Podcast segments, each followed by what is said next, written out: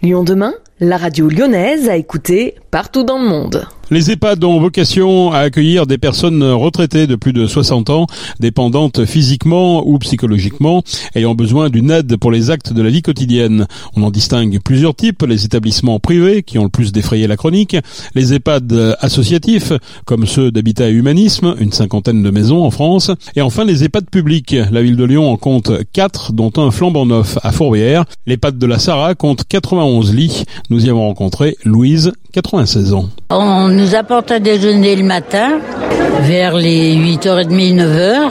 Et puis après, on est libre, on fait ce qu'on veut. Alors il y a la fiche avec les animations. Si on veut y aller, on nous accepte, il n'y a pas de problème. On s'installe et puis on fait l'animation.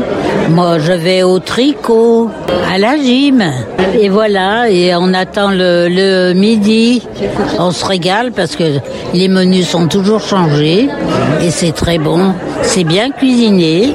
Et puis après, on va faire une petite sieste si on a envie, ou on reste ensemble pour faire autre chose. On est content. En quoi il est un peu exceptionnel ce... C'est par son site, par exemple, son, son implantation? Vous savez, c'est le rêve. Je m'installe sur mon lit, je suis face à la fenêtre et je regarde. Et je suis contente. C'est bleu, c'est rose, bleu clair, gris. Et puis ça dépend des tranches. Petites tranches, grosses tranches. Oh, c'est un régal le matin. Parce que j'étais, j'avais pas de soleil, jamais. J'avais le soleil quand il tapait chez le voisin en face et qui me le renvoyait. Eh ben, j'en profite là. Fini les maisons de retraite considérées comme des mouroirs. Aujourd'hui, les efforts se portent sur le soin, mais aussi sur le volet animation. Alexandre Chevalier, adjoint en charge du lien intergénérationnel et de la qualité de vie des seniors. Ça doit ressembler à un lieu ouvert sur la ville. Ça doit ressembler à un lieu où euh, des énergies se rencontrent, euh, des liens intergénérationnels se créent, euh, où effectivement on puisse y faire entrer de la culture, on puisse y faire entrer des loisirs, de la vie. Voilà, c'est vraiment un lieu qui n'est plus un lieu euh, dédié qu'aux seniors, mais au contraire euh, un lieu d'accueil à la vie. La construction joue pour beaucoup. Là, on a une espace place du village. D'ailleurs, on va sans doute lancer peut-être même un bar, comme ça s'est fait sur d'autres EHPAD déjà au niveau national. On pense peut-être ouvrir un, café, vous savez, le café de la place du village. Donc oui, il nous faut quand même un lieu effectivement qui s'y prête. Après, j'ai envie de dire ouvrir un EHPAD à la vie, à la ville. Là, ça peut se faire partout. Là, c'est vraiment de la volonté politique de pouvoir effectivement ramener euh, des acteurs institutionnels, ramener des partenaires aussi de la ville de Lyon, parce que nous, on a effectivement, euh, comme là aujourd'hui, par exemple, le conseil, le conservatoire, hein, qui, qui, va venir régulièrement jouer euh, au sein de nos EHPAD. On a l'Opéra de Lyon qui vient régulièrement aussi. On a l'auditorium. Donc on a, on a beaucoup de partenaires et après des partenaires évidemment associatifs qui sont nombreux et qui viennent proposer des animations, des activités. Le nouvel EHPAD de la Sarah propose un environnement de travail plus performant pour les équipes avec des outils de télémédecine par exemple. La nouvelle conception du soin se veut aussi plus inclusive pour les résidentes et résidents. Daouya Elia Badri, la directrice, nous a fait visiter l'établissement. C'est l'EHPAD de demain, un endroit non stigmatisant pour nos résidents, un endroit où on se sent bien de vivre, un lieu de vie avant d'être un lieu de soins. Moi, j'ai pas envie que les résidents voient du blanc toute la journée, donc euh, je demande au personnel à un moment de la journée de se mettre en tenue euh, euh, civile et puis de euh, tourner, voilà, de discuter avec les résidents parce que j'ai envie que ce soit un lieu de vie avant d'être un lieu de soins. Des lieux dans ce lieu, quel lieu par exemple? Ben, la place du village, c'est la place, c'est la place stratégique de l'établissement. C'est la place où tout le monde se croise, de l'extérieur, de l'intérieur, les résidents, les agents, les personnes, les visiteurs, les animations, euh, tout, tout s'organise autour de cette place que je veux culturelle, artistique, une place qui est partagée, euh, où on peut partager euh, beaucoup de choses, beaucoup de projets, venir aussi spontanément, on a envie de partager un café, et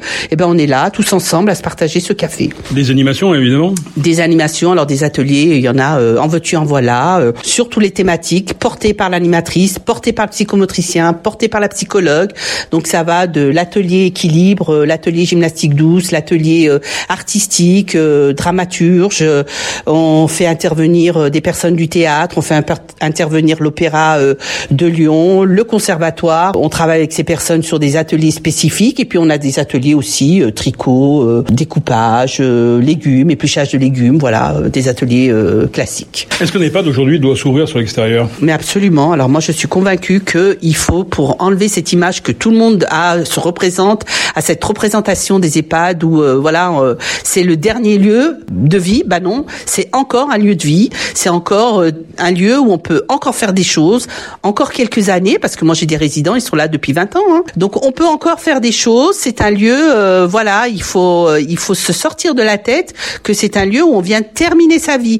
Moi, je ne suis pas d'accord avec ça. Je souhaite qu'on l'on continue sa vie à l'EHPAD. Qu'est-ce qu'on peut imaginer justement pour créer des passerelles avec l'extérieur? Parce que c'est quand même pas évident. J'arrive sur le cinquième. Je connaissais un peu parce qu'avant j'étais directrice de l'Étoile du Jour, donc j'ai mon petit réseau dans le cinquième. Il faut tisser des liens, créer des contacts, aller vers les partenaires, euh, proposer des choses, partager des projets. Et je pense qu'après ça vient.